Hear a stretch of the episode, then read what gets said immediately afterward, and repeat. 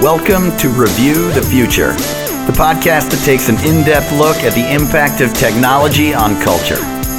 I'm Ted Kupper, I'm John Perry. and today we are asking the question Who are the top 10 living futurists? So we've attempted to assemble a list, which is obviously a subjective endeavor that may cause disagreement among our listeners, but uh, we're going to attempt it anyways. Right. Well, we sat down uh, earlier this week and we tried to come up with a list of the 10 futurists who are alive today who are sort of the source of the most interesting or biggest ideas. We didn't have a really consistent metric by which to judge these futurists, so it was a highly personal list of people who are influential to us or who have ideas that we like talking about. In some cases, they're big popularizers. In some cases, they have some major idea that is frequently cited or discussed.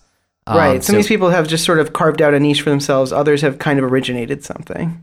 and uh, we're not going to do them in any uh, particular order. So these aren't ranked, right? These are just uh, a top 10 uh, in general. And we did say, yes, they have to be living, they have to be alive. So there's many people that didn't make the cut for that reason.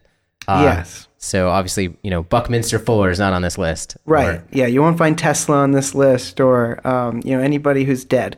Uh, we we decided to just narrow our focus to people who are alive today. James Martin just barely missed the cut. Yeah. We. I I was about to put him on, and then I realized that he died in 2013.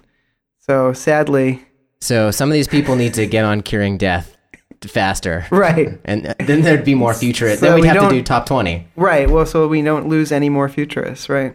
Okay, so uh, number one, we'll just get into it, right? So Right. this one may be not a surprise. Yeah, this is going to be the most obvious one, but we thought we'd start here because, uh, of course, if you're going to make a list of top 10 futurists, you have to have Ray Kurzweil on that list. Although you could, you could certainly argue against him uh, for the reason that he's not so much an originator of new ideas as he is just uh, a popularizer and somebody who stitches other people's ideas together. But I mean, he's he's huge for doing that. I mean, he's so many people's entry point into these topics. Yeah, I mean, I think at this point he's the most popular, Most popularizer, Yeah. most well known futurist uh, around, and certainly uh, the one with the biggest profile with regard to the kinds of uh, futurist ideas that you and I are most interested in, like accelerating returns and sort of uh, increasing technological progress. Um, now, he's not necessarily the person who came up with any of those things, uh, as you mentioned. He borrows a lot of his ideas from different people, and he cites who he takes them from. Uh, so you can find them in his books. Uh, he talks a lot about the ideas of Hans Moravec, and he talks about Vernor Vinge's ideas and some other people's ideas too. But he did do a great job of stitching together a lot of different niche uh, visions into a cohesive vision uh, that he then sold to people in a series of books that really are um, very, I think, important and enlightening if you if you haven't done much uh, thinking about the future before. and has have totally influenced the way this discussion has gone, for better or for worse. I mean, I think you can certainly criticize Absolutely. the particular package that he put together, which Right. you know included these vaguely religious terms like spiritual machines and the singularity is near. Right, that packaging has you know the effect of being really like alluring, I think, but it also it maybe obscures some of the actual um, argumentation that's going on. I think it leads to some of people's criticisms. People like Jaron Lanier who try to call this stuff some sort of new uh, techno utopian religion, right, or, some- even uh, Cory Doctorow calls it "rapture of the nerds." Right. I think that those criticisms come a lot from the particular selling strategy that Kurzweil adopted, which does feel vaguely religious. So there's even the shiny silver covers and the Right, Yeah. right. And just to sort of mention a little bit about Kurzweil, I'm sure most of the people listening to this podcast know all about him, but he is sort of uh, somebody who comes from a sales world. He ran a bunch of companies. He was an innovator and engineer himself for many years, um, building products that he was trying to sell to people, like uh, speech readers and synthesizers and things of that nature.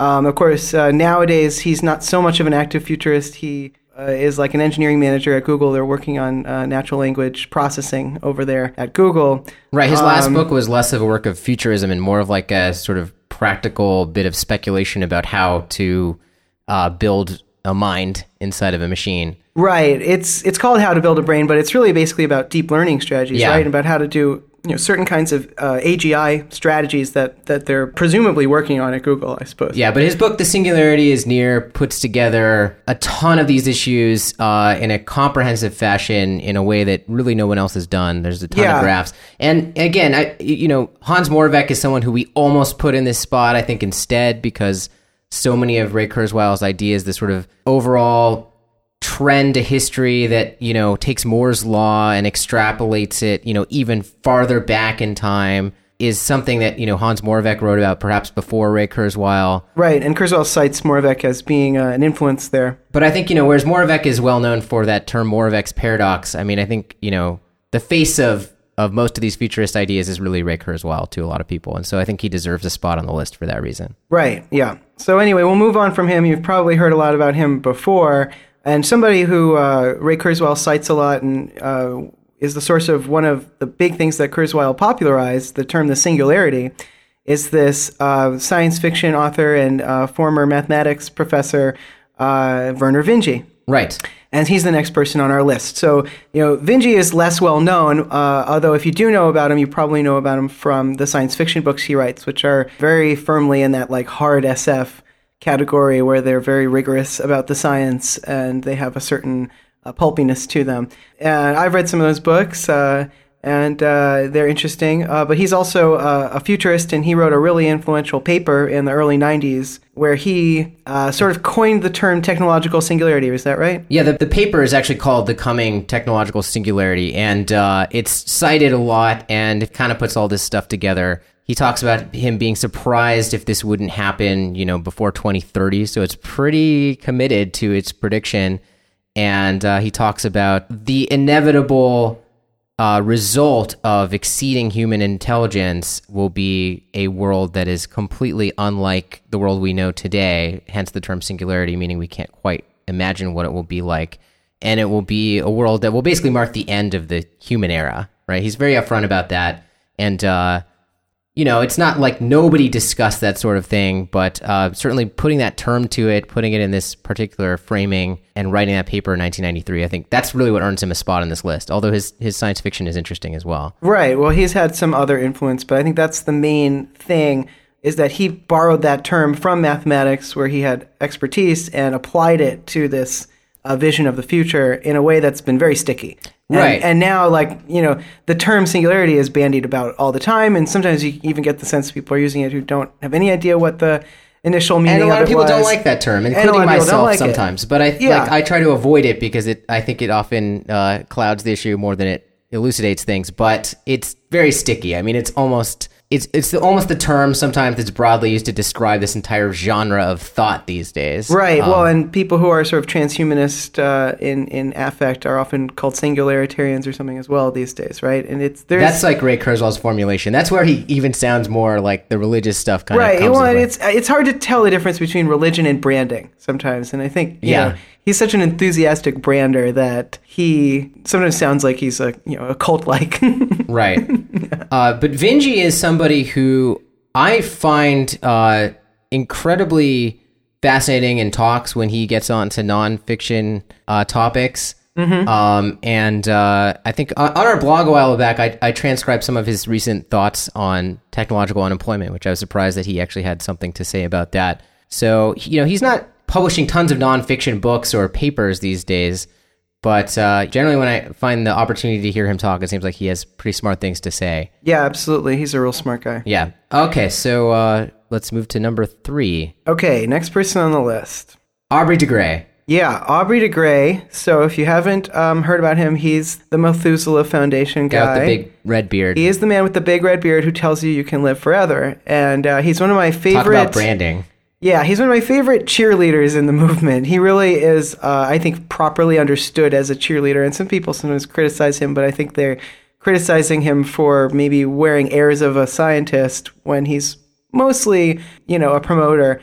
And I think if you look at him that way, he's pretty impressive. He's really changed the conversation on fighting aging, I think, to the point where there's now a, a significant, if small, part of the mainstream that discusses you know, anti-aging in a serious way. And he did it by just relentlessly talking about it and, and just sticking to his uh, you know, his SENS talking points and like really just hammering home this idea that aging is a disease that can be beat and it's not just a you know a, an inevitable part of life. Right. So SENS, which is his original term that he coined, stands for Strategies for Engineered Negligible Senescence. Right, and it's Uh, basically like a PowerPoint. It's like a series of like eight or seven categories, right? Like big categories. He's well, yeah. There, there are research categories because Right. again, he's trying to raise money. He's trying to, you know, he's not necessarily trying to do all the science himself. I mean, no sane person would. no, he's, not trying to do any of the science. just really. trying to he's get trying to get money and institutions, right, to to make this happen. It's a roadmap, really. It's saying like these Right. are what we think are. I think it's seven ways that you know cells age that seem to be you know our best guess as to what's contributing ultimately towards death. Right. So these are the seven avenues that we need to pursue. right, right, Um, I think he's also the origin of that term longevity escape velocity. right. Or he certainly has popularized that. He talks about it a lot. Which is an interesting concept. I mean, this is the quote unquote singularity for age, right? Or the Methuselarity is a silly term that I've heard said before. that is silly. Uh, but it's you know it's the moment at which you know we're increasing human lifespan at a rate uh, that means we could potentially live forever. Because if we're adding one year to human lifespan each year, right, then that means that then people who are alive and healthy at that moment have a reason to believe that they can continue to stay alive and healthy Exactly. indefinitely. And so, yeah, that's why it's called esca- escape velocity. It's like you get to a, a, a speed of improvement where you'll outrun death. you don't need to solve every aging problem. You just need to buy yourself another year so you can do another year of research. Right, and solve one more problem and buy yourself another year, etc. Um, so yeah, that's a, a really interesting concept, and it makes indefinite life extension seem much more plausible because to me, I mean, I don't, you know, I look at the current rate of progress, uh, and I think it's very fast, and we're doing a lot with genetics and a lot with uh, emerging nanotech and stuff, but uh, it still seems a long way off before we could, you know, get inside cells and cure cancer or something like that. But uh, if it doesn't if you don't need to get there all in one leap and you can do it uh, handoff by handoff, a small increase in technological capacity by small increase, then it uh, does seem more feasible that we might be able to get uh, life extension to work like for ourselves and not just for some far future generation. So yeah, if you have money to donate, look him up. Yeah, exactly. If you are sitting on dollars and you don't want to die, and that's pretty much everyone who's sitting on dollars. Well, anyway. first finance our movie, and then, And then- uh, if you don't, yeah, no, There's that- anything left over? No, no. Seriously, you should probably give it to him. It'd be more, probably more It'd be valuable, more, more helpful. We, for all of us. we need to stop aging, and we're not spending enough money on it. Uh, Yeah, I think he's absolutely right about that. okay, so uh, So let's move on. Yeah, yeah, yeah. So the next one is Nick Bostrom, and Nick Bostrom you might have heard of because he writes a lot of papers. And I think he just had a book that came out. Is that right? His book Super Intelligence is you know in some sort of pre-release form. Right? I think you Oh, can okay. you can pre-order it, but uh, I've seen some blog posts about it, so maybe the it's getting reviewed or something. Yes. got it.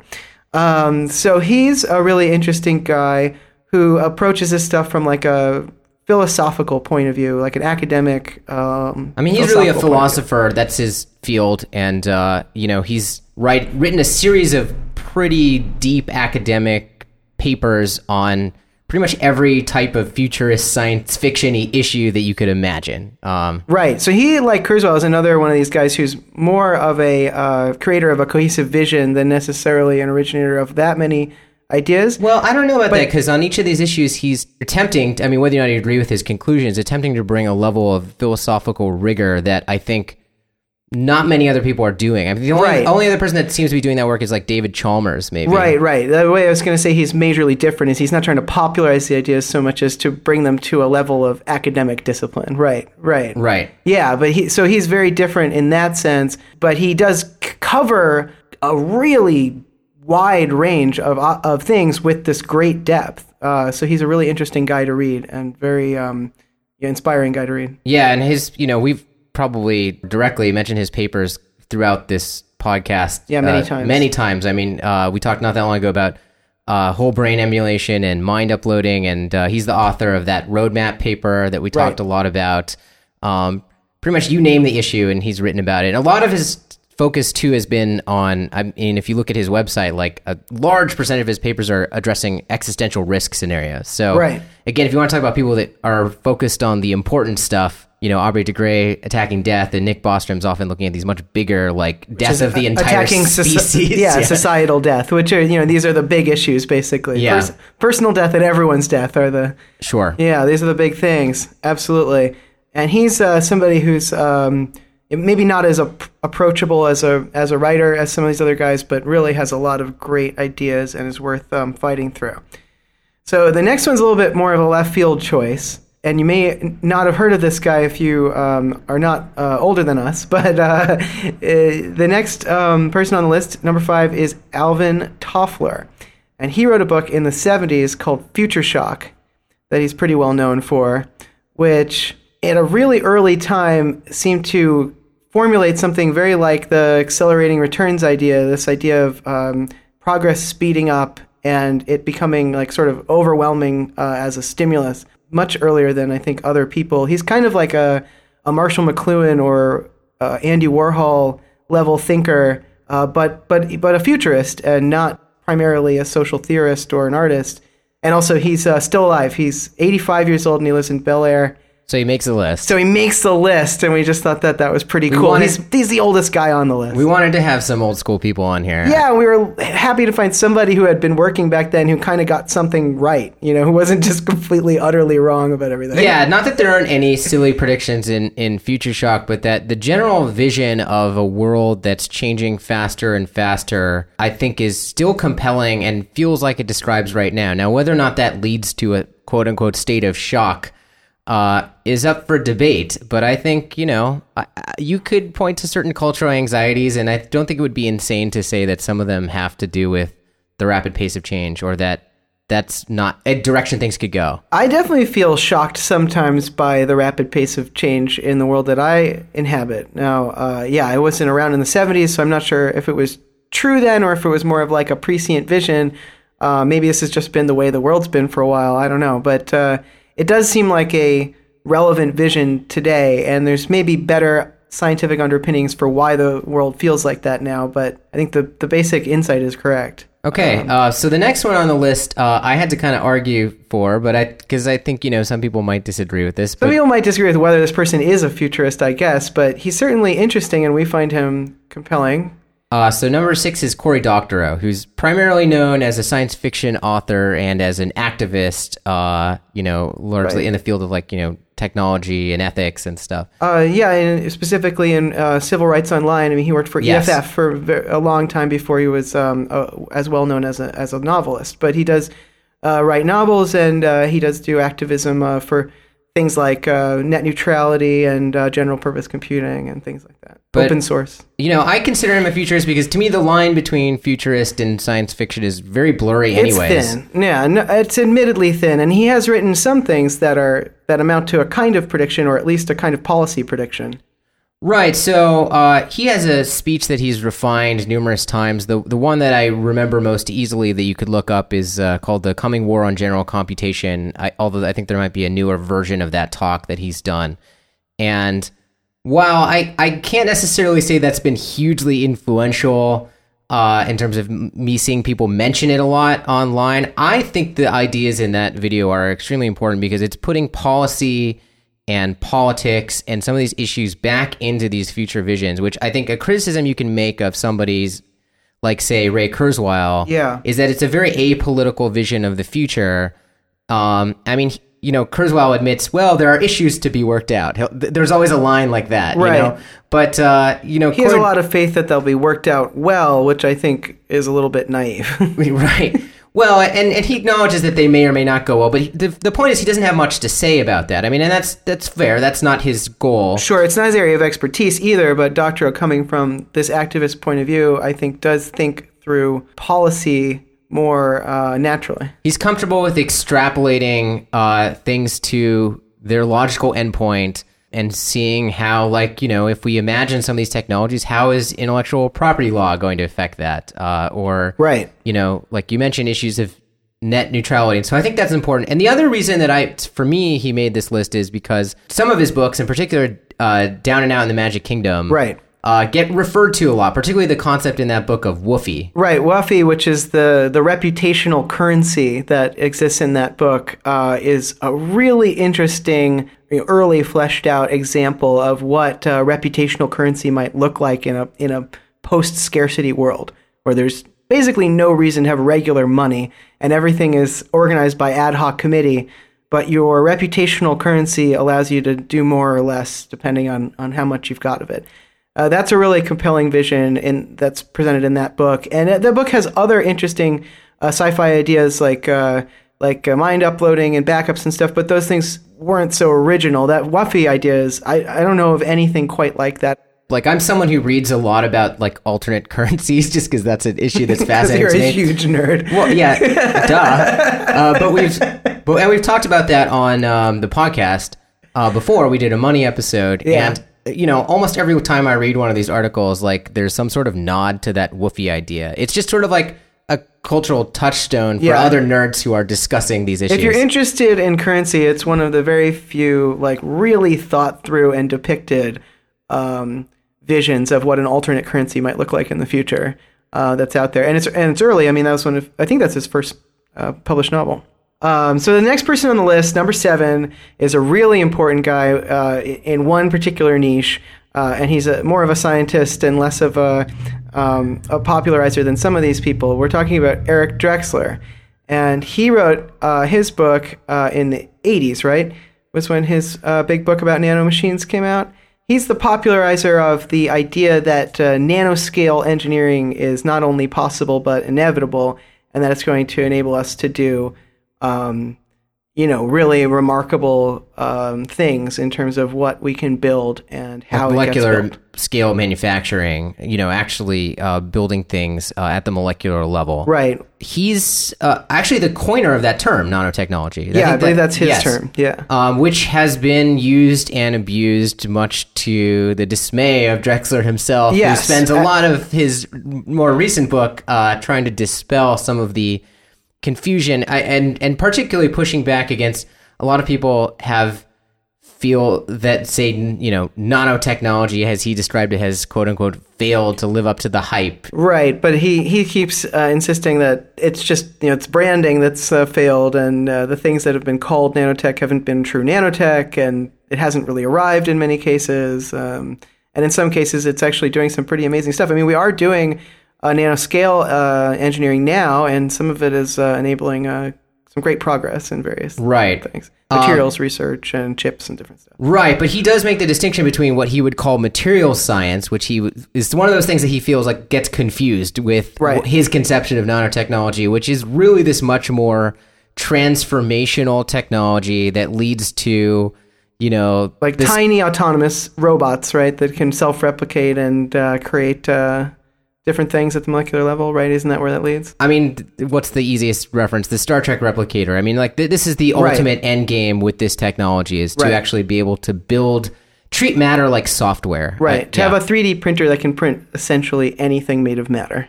And so that idea is huge, and um, him going on record actually saying, uh, "Hey, we can do this." Uh, again, trying to put a roadmap out there.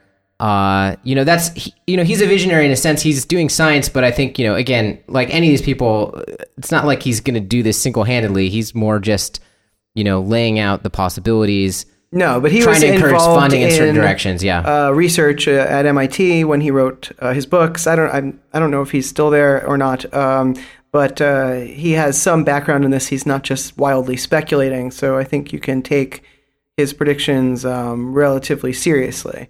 Okay, so uh, number eight on the list, and again, this is another one that I argued for. That uh, you know he's more of a science fiction author, but I, I think he gets cited a lot, and that is David Brin. Right. Um, and the reason he makes the list for me is because of the Transparent Society, which Right. is a work of nonfiction that he wrote. Right. This is a work of actual futurism that he did that uh, predicts and really gets right, I think, uh, the coming age of no privacy that's going to be enabled or, you know, um, required basically by the technologies that we're going to adopt in the near future. That seems likely to happen to me, even barring any kind of singularity or massive uh, expansion of uh, technological capability, even if we just maintain current rates of growth and capability, we'd, I think, see a, a, a vastly more surveillance heavy society no matter what. So uh, the idea that also these things are going to be getting smaller and cheaper makes it you know, basically inevitable that, uh, that privacy is going to go away in that sense. Right. I think, you know, he really shares our view that many of these technologies are inevitable. Right. And that what we, we can't really hope to stop them. So what we need to do is hope for a relatively equal distribution of the surveillance technology so that uh, we can quote unquote watch the watchers, right? So that it's not that the surveillance is all concentrated in the hands of, you know, one powerful Right, organization. right. Uh, a la, say, 1984, but that, you know, we distribute this technology and we don't try to get rid of it. We don't try to pretend it doesn't exist, but we kind of accept a certain amount of less privacy and we can hopefully glean some benefits from a society that's more transparent, assuming that some of that uh, surveillance is turned back on our systems of power and it's not just used against the people at large. Uh, and so, you know, that book, what came out in 1998, and uh, you know, I see it referenced all the time. Yeah. and it's just it's more relevant now than than ever before. Yeah, so. it was a really prescient book, and he got that entirely right. I think um, so. That's a really interesting uh, niche that he has, and of course, he writes science fiction that's very speculative, and it's about all kinds of different things, uplifting animals and uh, AI and all kinds of. He's got plenty of ideas, but that's the you one uh, I think that that helps him make the cut here. Yeah, well, and that stuff's all interesting, but it's not quite as um, groundbreaking or original as, as Transparent Society was. Um, so then the next person we want to talk about is a little bit more obscure figure, also from the sort of philosophical side of things. Um, this guy, David Pearce. And uh, the reason that I thought he should be on the list, since he's not quite as well known, is that he has this really interesting idea, which is that it, he basically argues it's ethically um, imperative that we end suffering of all human beings and in fact all creatures that we can figure out how to end suffering for. Um, so he talks about this like hedonic imperative of uh, having to as a species uh, eliminate pain and suffering and maybe even sadness It's kind of like a grand scale engineering process that we should undertake as a society where we're, you know, making it so that, you know, predators like actually interfering with nature is justified by his vision, you know, where it's like you wouldn't, you know, allow predators to simply just kill prey and accept that as the law of nature. You would actually redesign that situation so that uh, they were killing virtual prey or they didn't have the urge to do so, or you would.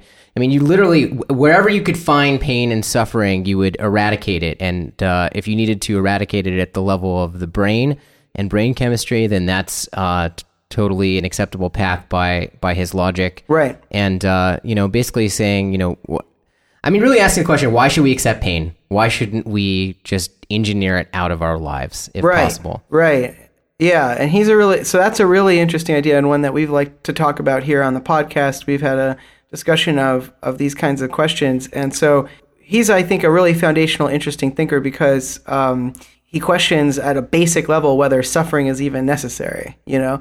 And uh, if we have the technology to end suffering um, regardless of how it might make us feel creepy or how it might make us feel like we're betraying nature or something, we should potentially consider altering the world uh, to to get rid of that suffering. Now, I think, you know, it bears mentioning that a lot of his, you know, philosophical grounding comes from the work of Peter Singer. Yeah, yeah. Who's the author of the idea of the expanding circle.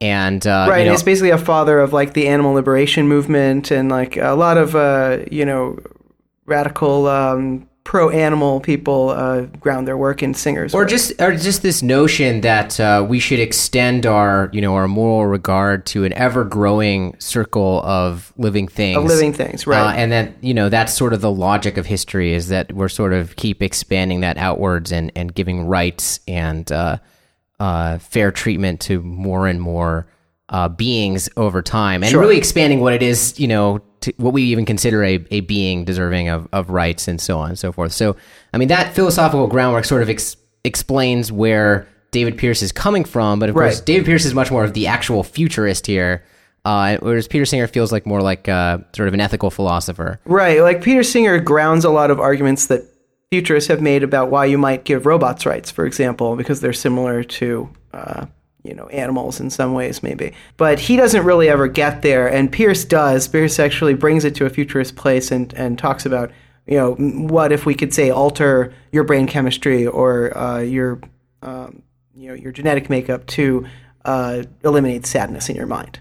And then, so for our last of our top ten, I wanted to do a slightly out uh, out of the box one. This is a little bit of a reluctant futurist. This person probably wouldn't describe himself as a futurist, unlike I think everyone else on the list. Um, well, maybe Cory Doctorow wouldn't describe himself that way either, but uh, uh, if pressed, I bet he would. But uh, this guy, uh, I think, made the single most important prediction of the last hundred years. So I think he's on the list. And of course, I'm talking about Gordon Moore, the former chairman of Intel Corporation, who famously predicted that uh, we would double the amount of transistors on a chip every 18 months or so back in uh, the late 60s. Right. If you want to talk about sticky ideas, this one has stuck. This one has stuck so hard it's now called a law, even though there, it's not really a law by the normal definition of a law. Uh, but it uh, it's called Moore's law because this observation, this prediction, has held true, uh, you know, empirically more or less since then. And that's pretty stunning uh, that that's been possible. So for accuracy, he gets points. Major points for accuracy, yeah. And also, I mean, you know, we already talked about both Ray Kurzweil and Hans Moravec, but I mean, you know, Gordon Moore and his success with that much smaller, more limited prediction, uh, again, provides the groundwork for this larger acceleration concept. Uh, that gets used to right. talk about Hans a, Moravec couldn't have extrapolated Moore's law without Moore's law. Yeah. And then Ray Kurzweil couldn't have repackaged it either. So yeah, it has you can see a direct line from him to the more uh, well-known futurists that we talked about. So yeah, uh, Gordon Moore uh, gets put on the list, whether he likes it or not. Right. Well, he's you know he's somebody who's more of like a practitioner. He's a private citizen. He worked at a company that made chips, but he saw the future. Uh, you know, obviously as it was being built in front of him at that company, and uh, he was able to recognize it. So, um, you know, he gets put on the list. Those are our top ten. Uh, living futurists. Uh, you might have thought of a few people that you thought should have been on the list that we didn't include. We had a lot of people on the short list, but you know, ten is a finite number. Ten is a nice number. It's totally we, arbitrary. We did. It's arbitrary, but we didn't want to, you know, do eleven. So we we had uh, a few runners up. Do you want to talk about that? Yeah, I mean, we considered John Smart, uh, Right. who we've discussed a lot on the podcast. Who's I, I'm a big fan of uh, his vision of advanced societies actually growing inward, growing smaller over time, which is sort of comes from this Buckminster Fuller ephemeralization idea. Uh, the notion that uh, societies actually compress their time and their space and their usage of energy to Right. where He almost sort of connects Buckminster Fuller to the Fermi paradox, sort of, and he sort of says like these advanced civilizations that might exist in you know in space. Uh, maybe we don't see them because they turn inward and they become these, you know, simulations. Right, and in a word, that's called the transcension hypothesis. Right. and he's the author of that. If you want to look up that, Yeah, uh, which so is he- that's cool. It's a little bit more niche than some of the other things we talked about, but it definitely is cool. It felt less broadly influential, even though it's such a cool idea. Yeah, Uh, and then you know, Robin Hanson is someone we talk about a lot, who's writes a lot about uh, emulated, emulated minds. brains mostly, and also a little bit about different economics ideas. But it's also very niche what he talks about as well. It's it's like like he's applying traditional economic reasoning to a particular future scenario of emulated brains. So Right, which I he mean- finds plausible for reasons that I think are interesting, but are not necessarily broadly um, accepted. And so he, he's an interesting guy and definitely somebody I really like to read. He runs a great uh, blog called um, Overcoming Bias. Uh, that's real fun to read. But I don't know if I would put him on our, you know, we decided not to put him on our top 10 list. Um, and he used to run uh, a blog with uh, another guy named Eliezer Yudkowsky, who's the third guy we wanted to we also almost put on the list. put on the list, but we decided not to.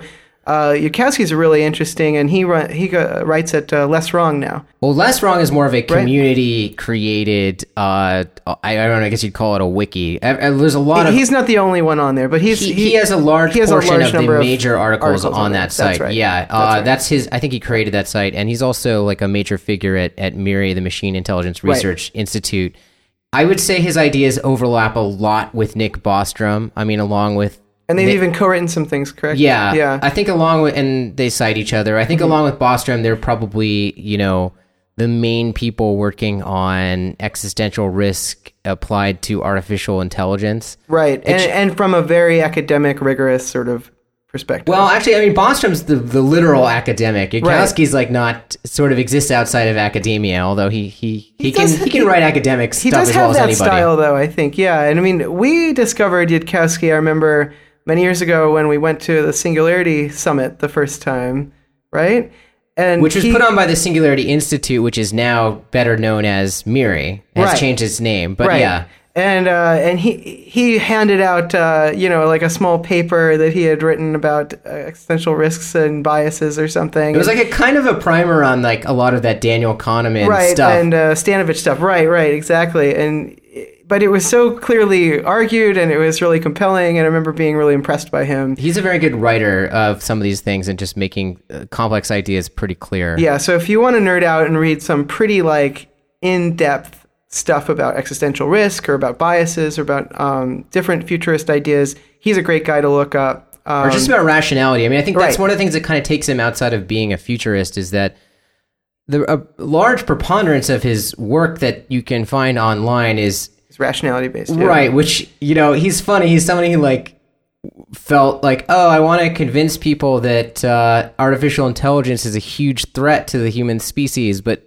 no one can really follow what I'm saying because they have all these illogical, you know, assumptions and things. You know, they, they immediately think of Terminator or whatever it is. So he's like, well, I guess I'll go back to basics and first explain to them how to think. Right, right. I think his is where the- obsession yeah. with rationality is a little bit like uh, Larry Lessig uh, leaving um, copyright for corruption. It's like you know he got frustrated moving in one direction, trying to trying to convince people about say existential risks, and then when he looked at like, well, why is this happening? He found like this whole other research that's about how well people aren't rational. So you know he said, well, we're going to have to make them rational before we can you know convince them of this rational argument. Which is funny to me because it seems I'm just such a pragmatist, but it's the opposite way I would react to being frustrated about that, which is like I would probably react in the Ray Kurzweil way, like we got to market this better, we got to we got to make a less rational argument for why this is important, so that we can get people to pay attention. I mean, it's ad- it feels admirably idealistic, and it is analogous to Larry Lessig. Larry Lessig is someone who spent years and years working on copyright issues and trying to reform copyright law,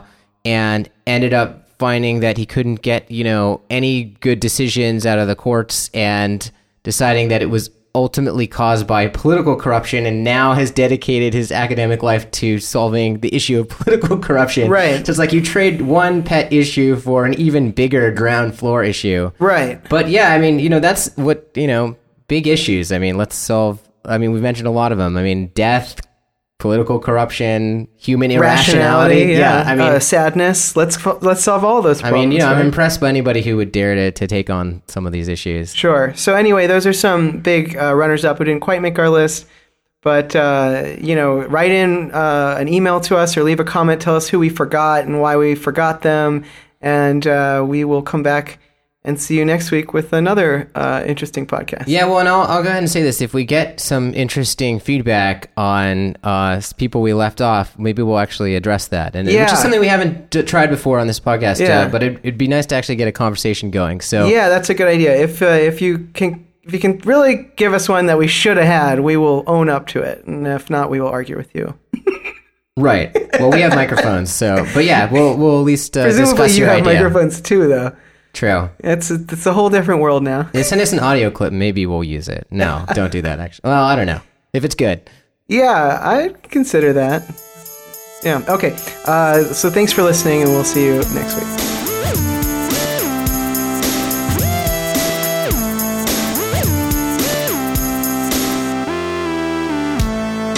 To subscribe or leave a comment on this episode, please visit reviewthefuture.com. You can also send emails to feedback at reviewthefuture.com. Thanks for listening.